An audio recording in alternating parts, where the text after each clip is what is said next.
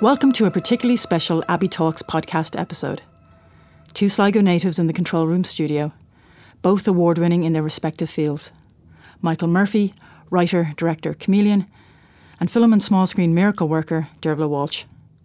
It is a joy to listen to them cherish small town living, champion ageless hearts, and celebrate the life affirming production that is The Man in the Woman's Shoes. Come see the show. It's pure bliss. Now, if only you could capture a smile and broadcast it.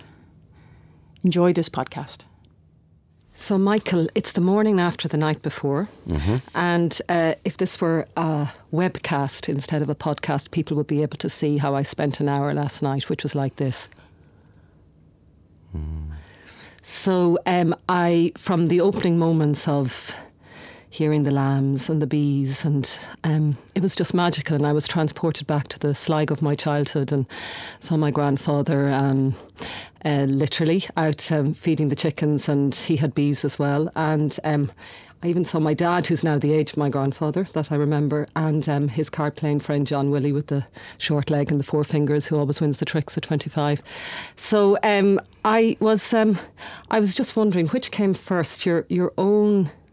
Um, warm memory of your Sligo upbringing or the hard work of going out and talking to owl ones and drinking cups of tea and recording what they were saying and thinking there's an idea in this? Um, I guess you know the way you talk about it in terms of the affection you have for your grandfather and, and your dad and all those people that uh, you know make up part and parcel of that community that you grew up in. I think those things are always in you, and uh, I guess over the course of my working life in terms of the theatre that I've made, I think those people they emerge all of the time. You don't you don't necessarily acknowledge exactly who they are, or I think you take little bits and pieces of all these wonderful people that you meet along the way. So they were always in me, I guess. But when I got the commission from from the Hawk's Well Theatre in Sligo and the, the Sligo Arts Office to make a piece for Bealtaine at that festival, older people engaging with the arts, which happens every May in Ireland. Um, I think it just was it was very na- a natural you know progression to make a work that would you know uh, be Sligo based. It was terrific for me. Someone was you know commissioning me to make a work in my home county, and it was only natural then that I was going to go and uh, record, honour, you know, just you know document uh, a certain time in my life when I was very very you know, happy, young, and saw all these wonderful characters around the town. So it just it, it was a very natural thing. I didn't really um, plump for one idea over the other. But when they asked me to make a commission and to visit older folks groups, it was only natural then that I was going to actually start talking to them about the place and the, the countryside, the landscape, the people, the phraseology, the vernacular. Uh, so it all it coalesced really nicely. And did you, did you, the piece is so kind of beautifully and meticulously observed. Did you, you must have fallen in love with people Yeah. and you must have, I mean, there's so much in it. But there must be so much you left out as well. I mean, the hard work of just the, the, the, the research. How Yeah. did you negotiate that? That's interesting uh, in the sense that when, when I got the first commission, I knew that I was commissioned to to play five shows and five shows only. One of which was going to happen in the Hawk's Well Theatre, but the other four were happening in country halls, in daycare centres. Uh, the world premiere was in the foyer of St John's Hospital in Sligo. So What was that like? it was unbelievable, actually, Like, because did it smell as well as sound interesting? Absolutely. and I was standing in front of the toilets and behind my audience, which was a little semicircle of people who are resident there at the moment. There was the sliding doors to reception, and beyond that there was the cafe. So and it was broad daylight, and so there was there was nowhere to hide. Absolutely nowhere to hide, and you had to tell the story and, and create these characters for people, and it was actually a very very interesting, you know, launch for it. It was something Because, yeah, because you don't have yeah, exactly. You don't have kind of the um, the etiquette of like somebody got up in the middle of at the end of last night's show, Yeah. and um, we were all appalled. And I Yeah. don't know if you noticed, my sister and I constructed this uh, fiction that he must have been a doctor, and he just got a text to say somebody's life was in danger because that was the only reason he could leave the show before ten minutes before the end. But I was wondering, you know, when you know, it's it's such a it's such a disciplined Yeah. atmosphere, the theatre. Yeah.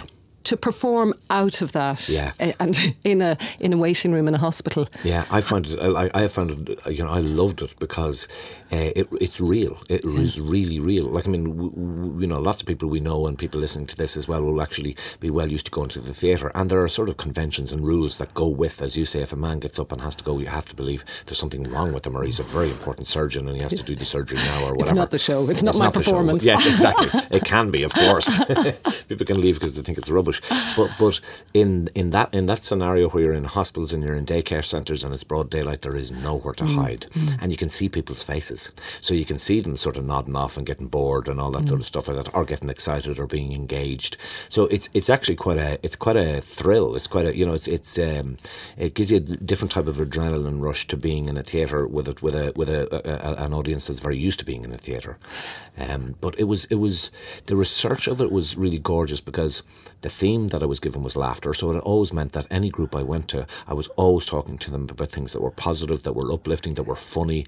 You know, recording vernacular phrases that were just outlandish, and you couldn't believe that people say these things. And what's lovely about it is when we meet people after the show, you know, people come up to you and say, "Oh, my grandfather used to say such and such," and uh, Ethna, my wife, keeps saying like. By the time you know we finish with the show, it'll be about four hours long because people keep saying the most delightful phrases to us because we've been gathering them ourselves, and they want to tell you what Yeah, such and such yeah. used to say. And it was you know you just I could do ten shows. you And I wondered about that, about recording people's personal testimonies, that the Sligo we we see and which is so familiar and you don't have to be Sli- from Sligo to, to recognise it.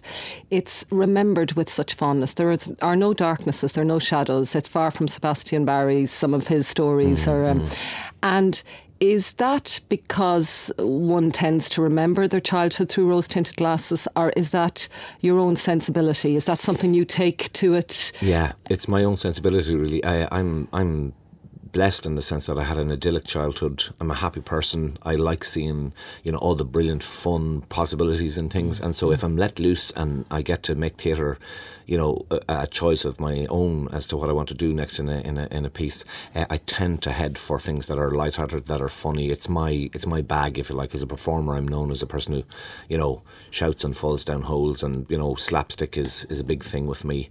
So I really like making people laugh. I really like making people feel that that was a positive experience for them. And I work with amazing people like Enda Walsh, whose work is incredibly dark and difficult at times. Uh, but at the same time, I think uh, he has tremendous humour always put beside the bleakness. You know what I mean? And I, Yeah. I, I think, you know, from time to time, you owe it to an audience to allow them come into a theatre and enjoy themselves. Now, the great theatre aesthetes and the great theatre critics and the people who believe themselves to be the great thinkers in theatre, like, will poo-poo sentimentality Oh, gosh, and, yes. and write it off as something which yeah. is absolutely not uh, effective. And I've I'm And very, cheap. They and felt that it's cheap, which this show is certainly far from cheap. Uh, I'm, I'm incredibly disappointed with that Yeah. because it, it- it's lazy of Yes, them. yeah. Like you know, you, uh, uh, Leslie Nielsen or someone who has that ability in terms of comedic acting will never win an Oscar. Mm-hmm. For sure, will never win an Oscar because an Oscar has to be given to a certain you know Mm-hmm. level of per, a person who has you know sits in a wheelchair or or or, does loses their memory, or yes. loses their memory or, or something terribly dramatic. yes. Whereas uh, my natural bent is to head for something which is, you know, comedic, uplifting, and, and positive. You know, just to reassure people that actually living is, you know, getting up at ten o'clock in the morning or nine o'clock in the morning or eight o'clock in the morning and going to bed at that, you know, ten or eleven at night takes quite a it's, quite a, a, a feat. And what about your um, your development process? You mentioned Enda there, and the last few times I've seen you has been, you know, either your work with Enda or for Enda, Mm. Yeah. and um, uh, um, this seems such a lone project. Yeah. I mean, a it's written and performed. There's no director credit, interestingly. Um, it's per, it's made for, for touring. I think it's got three props, three sets of shoes, and a and a shoehorn at the end of a at the end of a stick. Um, no costume changes, and you you use up about six feet squared, if if that. Of the um, you go for a five mile walk, but you never move more than a- than a few feet. Yeah. Um, uh, do you who do you work with? Do you work with a script editor, other actors, with with on this no one other than myself like i, I i'm um, i'm a very sociable person so you know I'm, I'm well able to you know be in company and talk to people and sort of stuff like that but i enjoy um, i'm i enjoy being on my own quite a lot as well. And specifically in this business and the nature of the way that you know we focus on people who are in that kind of business in film or television or theatre and sort of stuff like that. I quite like being a non-scene person you know i actively avoid, you know, the opening night things and all those sorts of things. Mm-hmm. Not because I'm shy, but just because it's not really mm-hmm. my thing. And so when I was offered this job, I was delighted. I got to spend three months in Sligo, driving around the countryside, uphill, down Dale, and meeting people all over the place in Ballintogher and out in Cliffoney and all that sort of mm. stuff. And I was in my element. And mm. I think the personal journey of being with people, you know, one person listening to these people, these people in their groups talking to me about their lives and all that, I thought that was a very hmm. Affecting thing. And, and I think it went into the writing. I think the nature of the central character in the play is such that I think he is, his sensibilities, his sensitivities are such that I think I was trying to honour all the things that I really loved in that generation of people that I was meeting. And they're mum, mum and dad's generation, and I'm incredibly fond of them. So I really wanted to honour them. And do people um, do people at home recognise themselves in it? I mean, I'm from down the road from you, and I've actually never done any work locally, and I think one of the reasons is. I'm afraid of offending um, the neighbours because I know I'll be told when I go down the town for a pint of milk that listen, there they could be cut down to size. Yeah. So, um, so a lot of my work is is abroad, and I think take the sensibility of being from a from a small community in the west of Ireland to kind of a, you know, the urban sprawl of Manchester or or, or, or London or Yeah. wherever.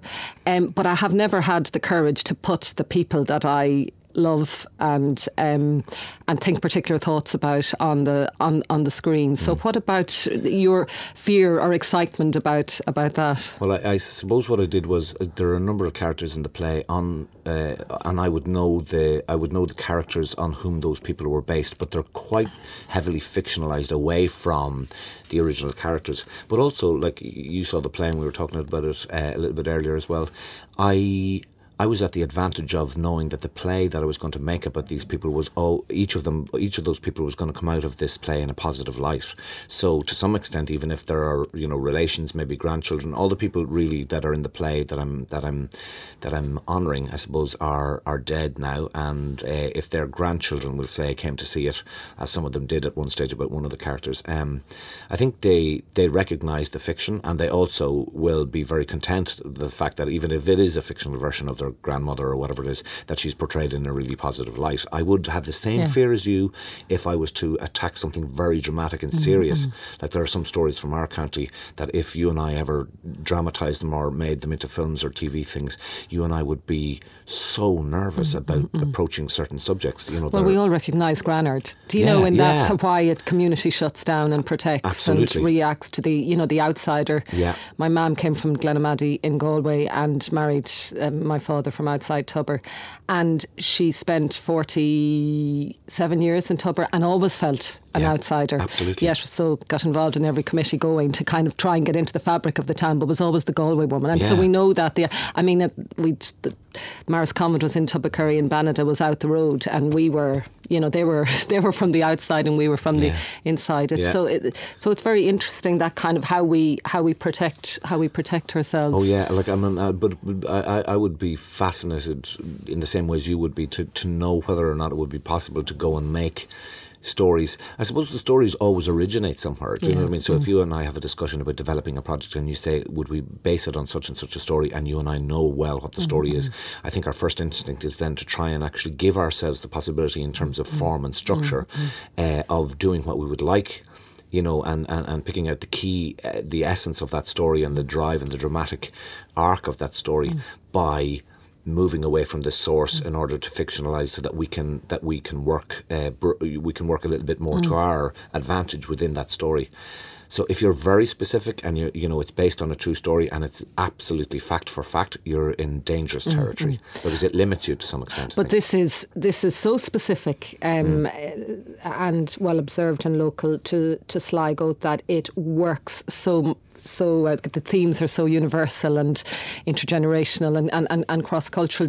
Have you found you've got different responses from audiences around the country? And I know you've performed in New York as well. Does it does it play differently in different places? Uh, not particularly. I think I think he's um, the central character is so self-contained. I think, um, and he's also quite attractive in the sense that there's nothing terribly negative about him. And I also should say that as, as I was writing, there's a conceit in the play that makes um, him specifically, you know, uh, more appealing. I think in some ways to an audience. Um, I won't tell you what it is in case you know listeners haven't uh, haven't seen the show.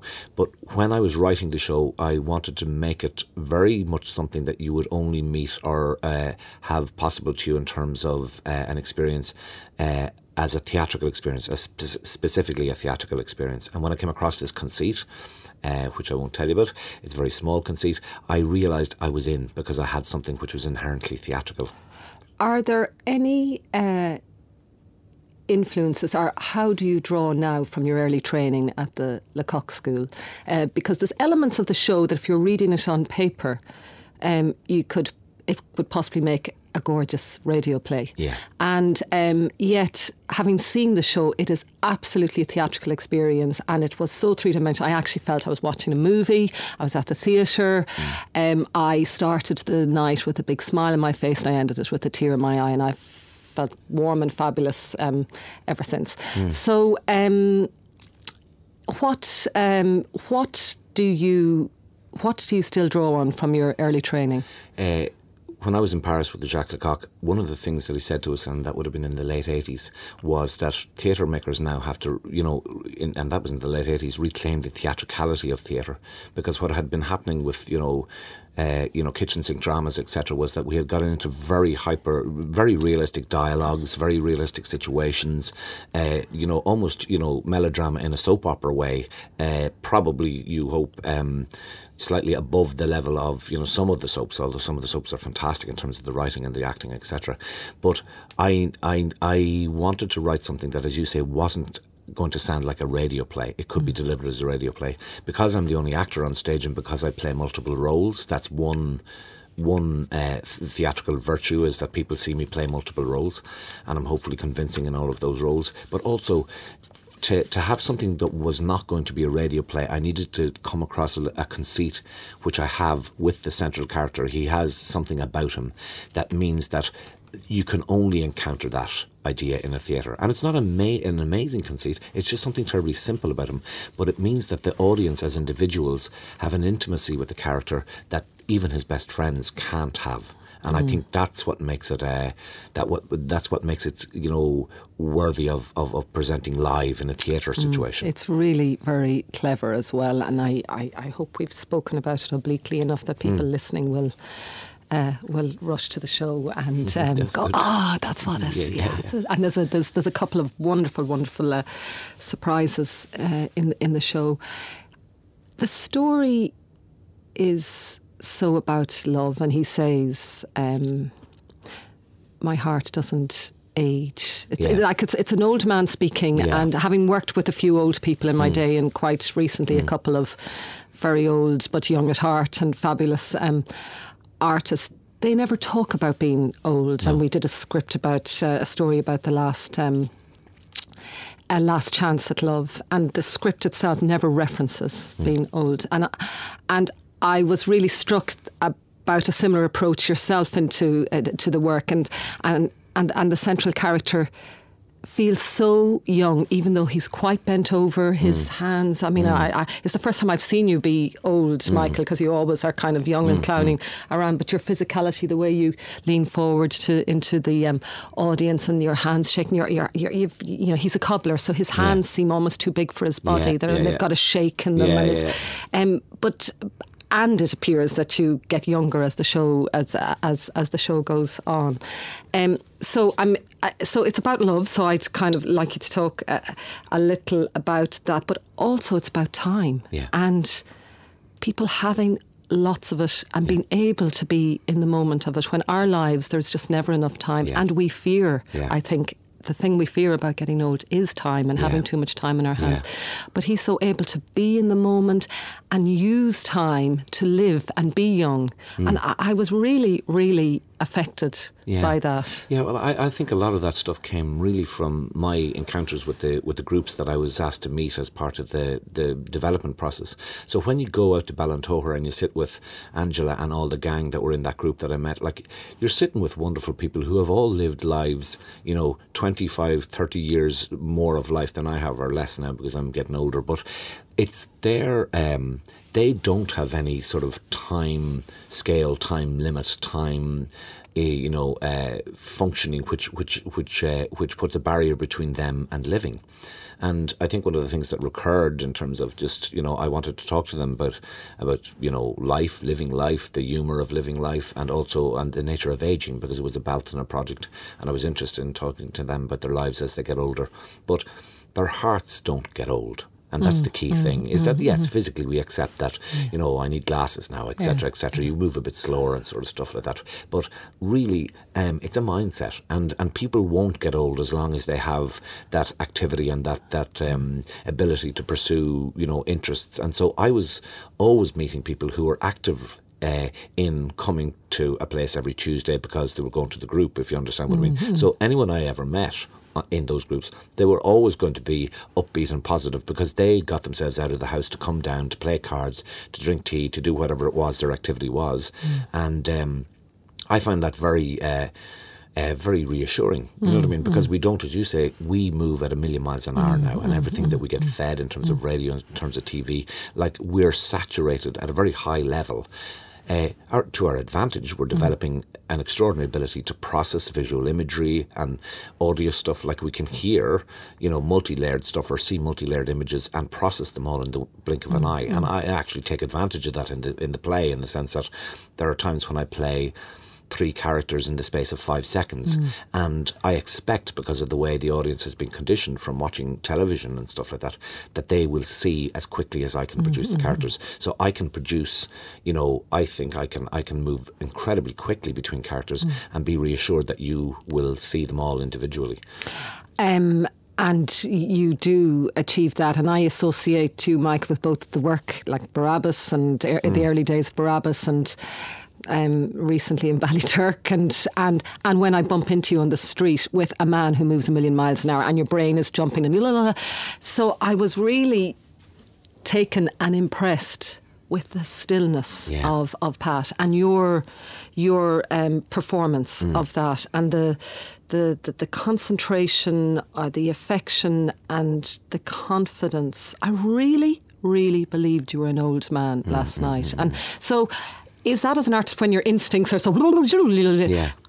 just kind of take me through the kind of the, the process of achieving that, of slowing your brain and slowing. I'm sure it must be obvious in one way, but last night I was really struck. Uh, yeah. Whereas most people are mo- are overwhelmed at how quickly you Yeah, can and move, yeah. and as the, even the way you refer to three characters in, in five seconds. Yeah. That's the Mikel Murfi I know. The Mikel Murfi. I don't know is the granddad. I saw my granddad last night. yeah. Yeah. I think I, I, I, I, I refer back to even you know when I was saying earlier on that you know I like spending time on my own as well, and when I do and people aren't around me, that time is very very still for me. It's very sedentary. Do you know what I mean? So I'm not on the go a million miles an hour all the time. Then obviously when I'm working or I'm engaging with people or I meet you on the street and we have two or three things both on the go and we have a chat, hmm. we go away from one another thinking, hmm. Jesus, there fella's doing loads of stuff, and you think, oh God, Mikel's up to loads of stuff. Yes, we are because we're always developing ideas, but. I suppose I have a facility to actually slow right down hmm. and be very, very steady. And this happens to be an older man who walks five miles to town one day to deliver a pair of shoes to a, a woman who's the manager of a Gaelic football team. And he's not going to move fast, this guy. Do you know what I mean? He's just going to mm. take his time. He's going to walk. He sets out mm. nice and early and mm. he's going to arrive at a certain time. Um, and I think physically, you sometimes need to, you know, just to, you know, have these counterpoints. There are times when I'm going to change character three or four times very, very mm-hmm. quickly, and then the audience needs time to, and the, the, the theatre time to have, you know, space, and and I need to reassure them. I need to calm them down. I need to move them at my pace. And it's interesting that you said earlier that at the beginning I look very old, and I, I almost get younger as the play goes on. Mm. But the events of the play, you know, spark him up and give him a little mm-hmm. bit of um, mm. rejuvenation. Whereas at the beginning of the day, technically as an actor, I need to introduce you to what the pace of this man is, and I need to you to, to be very steady with me and nice and calm with me as we begin, Mm. and then later on when I get you up to speed and you trust me, you have confidence in me to take you through this story, then I can actually move Mm. on a little bit quicker with you, and it's to some extent it's technique. But, but when you ask specifically about the man and the nature of the man, he's an incredibly calm, self contained man. And you have to honour that. You hmm. can't make him hmm. any more physically, you know, agile or gamey or quick than hmm. he is. We see that man all the time at home, I think. I mean, I saw so many neighbours.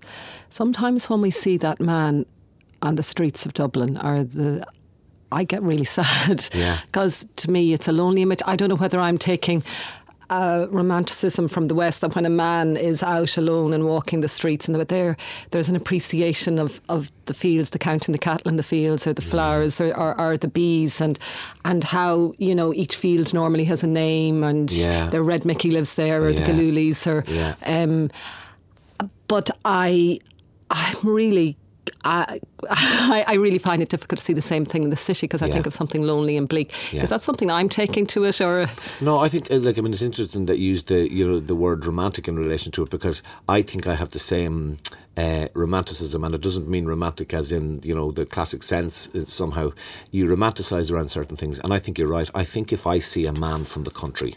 In this city, and there's the slightest sense of loneliness about him, I think I extrapolate that and I go, okay, that man wants to be back home in the fields where the fields all have their individual names, and you know, there's two miles between him and his neighbour, and that's not necessarily a better place for him to be. Yeah, yeah. But I think you and I come from that sort of culture and we come from that background. And there's a degree to which you understand the sort of the being out in nature and being very close to nature and just how sometimes steadying that is and sometimes uh, how life affirming that is. And if you think that there's a person who's out of that place, uh, you I think you want to believe them to be happier if they were be, if someone could put them back in that place you know I remember uh, I used to live on North Great George's Street and occasionally just for the fun uh, myself and Ethna used to go up to what was called the nurses dance at, at one stage in Barry's yes, Hotel yes. it had to be changed because it was seen as sexist so they called it Doc's Night Out yeah, um, sex is the other way. Yes, sex is the other way. But we went up to see, I don't know, um, Declan Nerney or some of the big country and western people at the time, and the place was jammed. I've seen Philomena there Oh, in, in my day. It's magic. It's magic. But the place was jammed with folk and a lot of people, you know, who are living in the city but actually are from down the mm-hmm, country mm-hmm. and they're going to jive and mm-hmm, that's their thing. Uh, but there are a couple of guys wandering around there in shiny brown suits with the, you know, the tie from the 1960s and sort of stuff like that, uh, still with the hair with the Brylcreem in it. And you're going, should I be really sad that this guy is trapped in time somehow? If you mm. understand what I mean, and, and and and and you can't be. That's the way his life is, and you know some lives are are you know. You suspect that there's a little sadness in some of those yes, lives. Like in, in Pat Farnan, interestingly, the central character in my play, at one stage says, um, um, uh, well, I, I, I won't say it actually because I'll give the game away. But, it, but there's a there's a tiny little hint that there was something in his past, let's Yeah, say, that affected him, and he never mentions it again. And some people say, isn't it interesting that he said that, but he never mentioned it again? And I say, yes, because as a writer, I have to believe that in, in, in, in real life encounters, that you might sit with somebody and have a great chat with them, and they might say a half a sentence that lets you know that there's something that they don't necessarily want to talk about, Yeah. but that it is Yes, there in the yeah, background of their yeah. lives. And people are incredibly sensitive to those things yes, about other human beings because they are those things that they deal with themselves. and the silence speaks volumes, and everybody has a version of.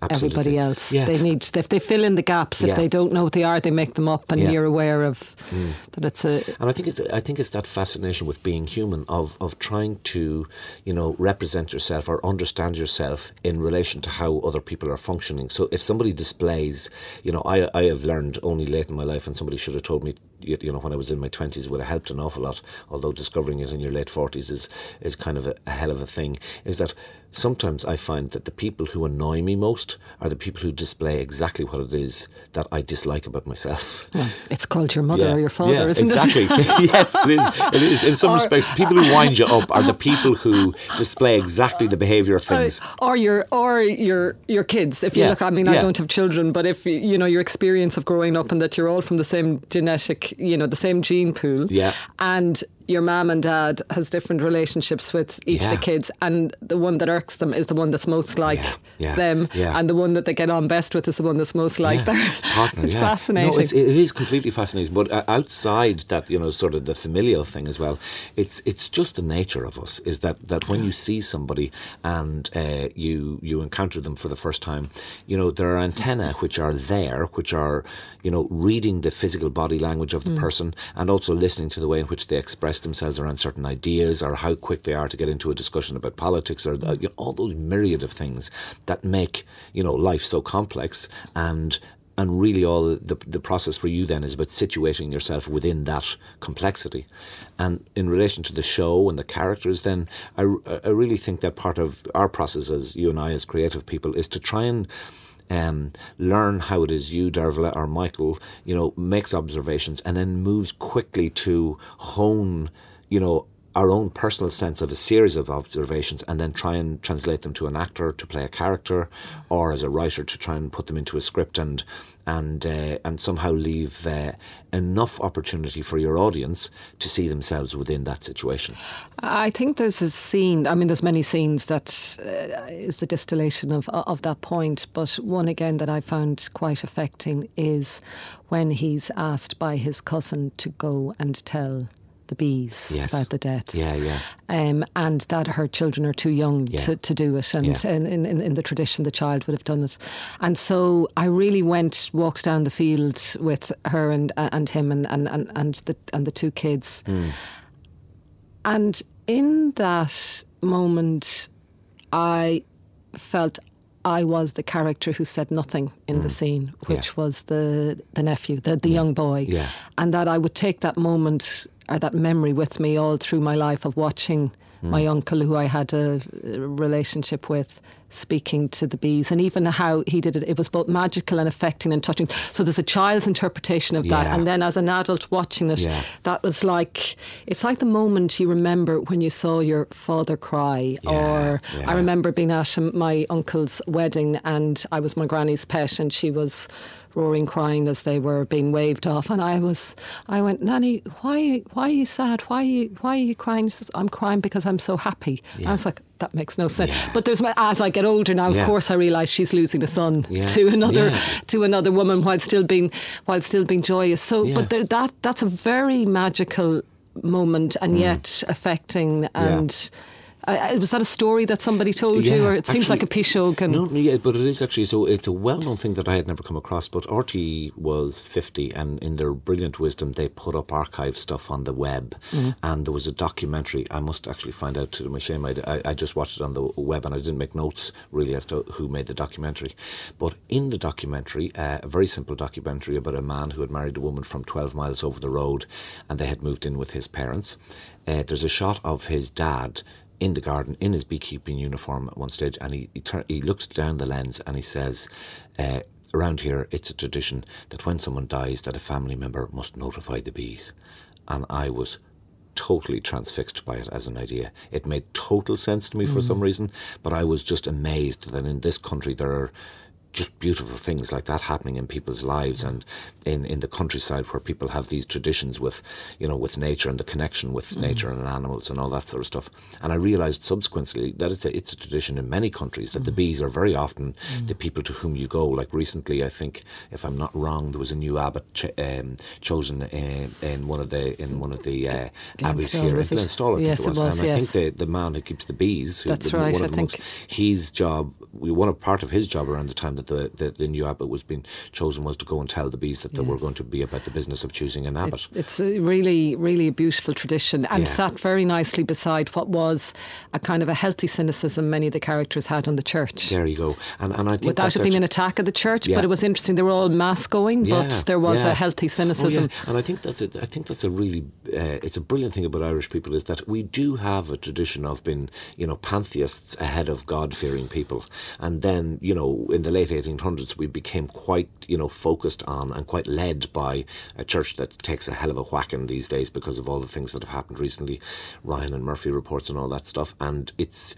it's the due, uh, it's their due in some respects, you know, for, for these strictures that they, they imposed on people. But I think Irish people still had this really healthy connection with, you know, some sort of pagan rites, mm, some mm, sort of pagan mm. rituals that were more embedded in us, you know, over centuries of, of the development of our culture that actually you couldn't avoid as well. Do You know what I mean? So, so in my show, yes, there's a cynicism, but I think it's healthy. I think it's humorous uh, cynicism around the church. But it's it, you know, and and I never wanted to make a play where people who are actually I'm very respectful of of the tradition that I came from. So I didn't want to diss it. I didn't want to mm. offend people of my parents' generation by being incredibly you know satirical or uh, you know acerbic about it. So.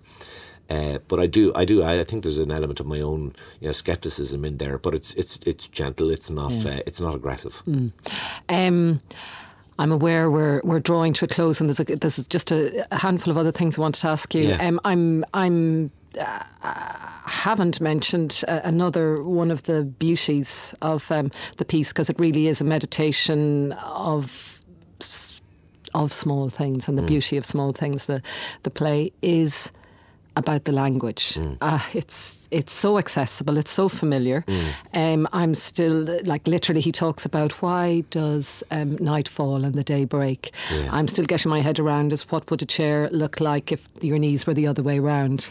um, I have to ask you about what exactly does um, it mean? Well, both sides of the house won't uh, oh, yeah. burn. Yeah, um, there's a, there's a line in it, and I think it was a, it wasn't a line that was in the play originally. It was one that we picked up along the way because meeting people after the show at post show discussions, people say, "Oh, sure, my mother used to say."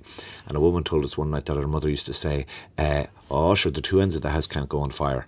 And effectively, she was saying, Look, your luck can't be so bad that both ends of the house would go on fire.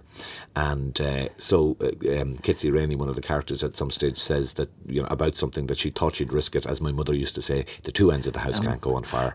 And when you analyse the phrase, it actually takes quite a lot of brain power to process. But I, but I trust that that an Irish audience is, uh, and actually it worked amazingly in America as well. People delighted in the vernacular, yeah. and they didn't necessarily need to know all of the time just you know the specificity of what what was the origin of the yes, phrase, yeah. etc. And you're very right about the language. I, I, I was trying to be surreptitious about the nature of how poetic or lyrical I would be from time to time. And I think the conceit that we talked about earlier about the, this thing that the char- that about the central character, this small thing about him, allows me as a creative person just to push the boundaries of just mm. how lyrical I can be with the language yeah. because they'll accept it from him yes. because of his condition, if you like. Well, you said that uh, the show is a kind of a constantly kind of organic, you know, that you maybe adapt it yes. occasionally for pending who the audience is.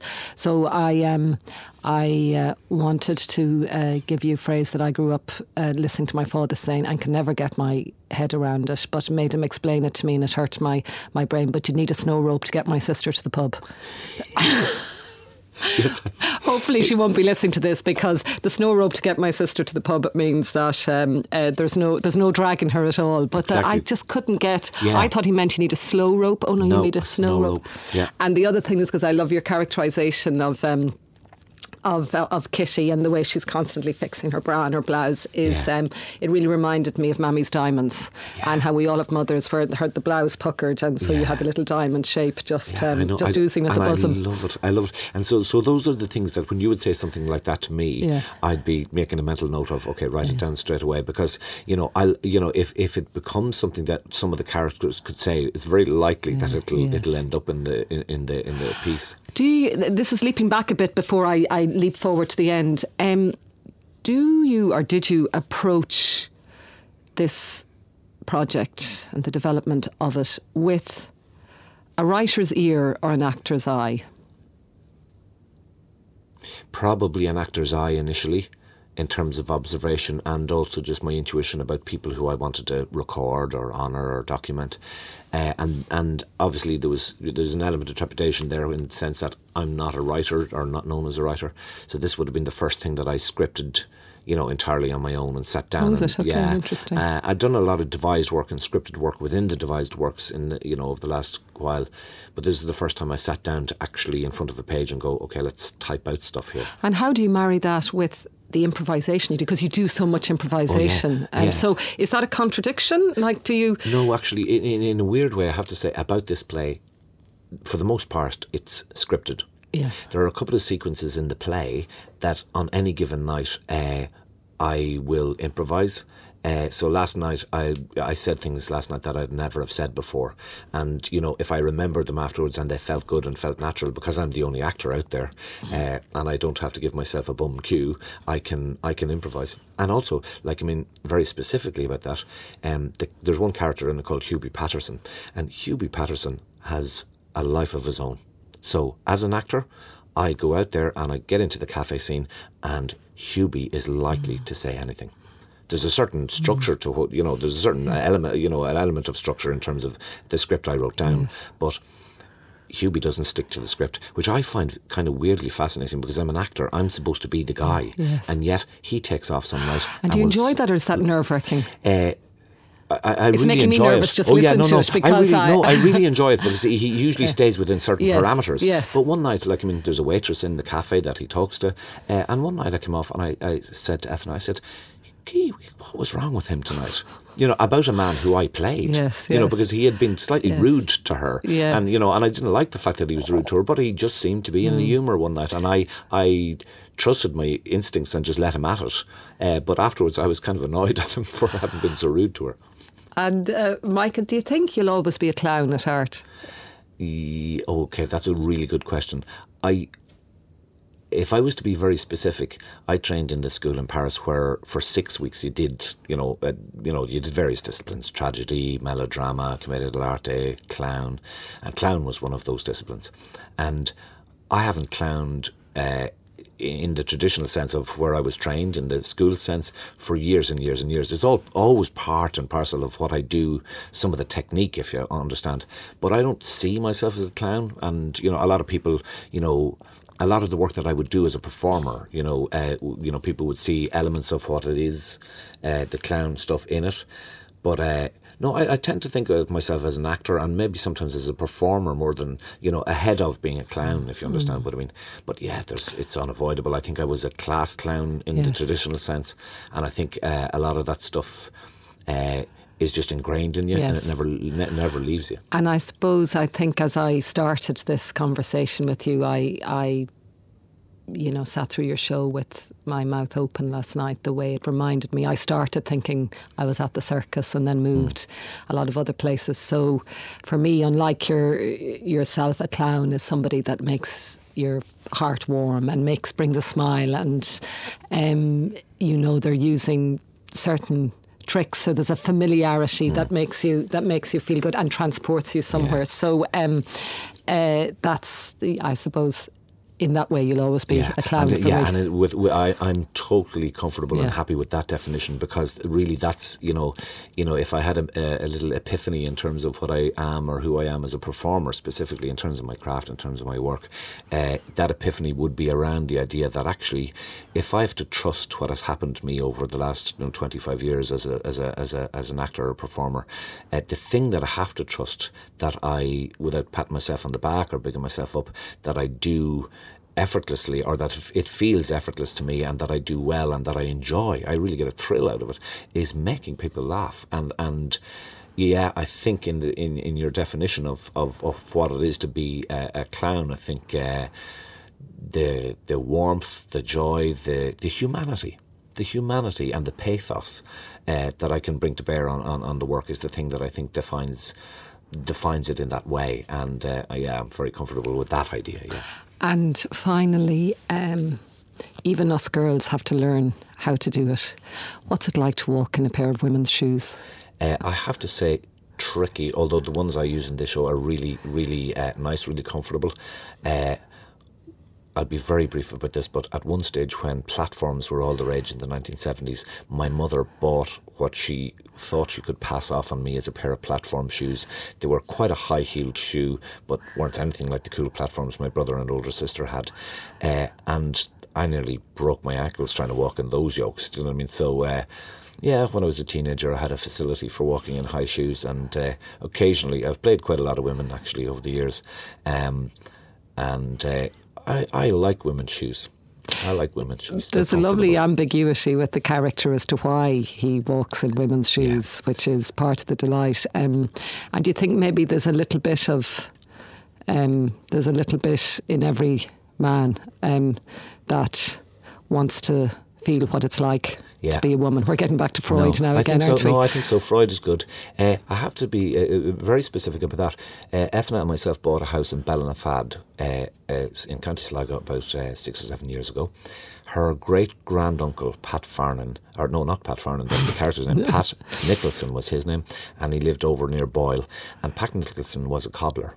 And when we talked to people locally about Pat Nicholson, one of the things that we learned about him was that you could see him on the roads walking in and out of Boyle, and occasionally he'd be wearing a pair of women's shoes. And the local people would say that he was, you know, probably, you know, stretching the shoes for the women after he'd repaired them or whatever. Now, whether the man liked wearing women's shoes, or whether he was stretching the women's shoes, that was of no consequence. I was just struck by the image of a mm. man walking the country roads of Ireland in a pair of women's shoes, and that I was just fascinated by the image. And you do wonderful honour to every version of what the neighbours might be talking about with him wearing the shoes in, in that play. And um, uh, I looked at a lot of different shoes on the on on the way in here. And uh, Mikel, thank you so much for such a great night out and um, a great chat in. You're welcome.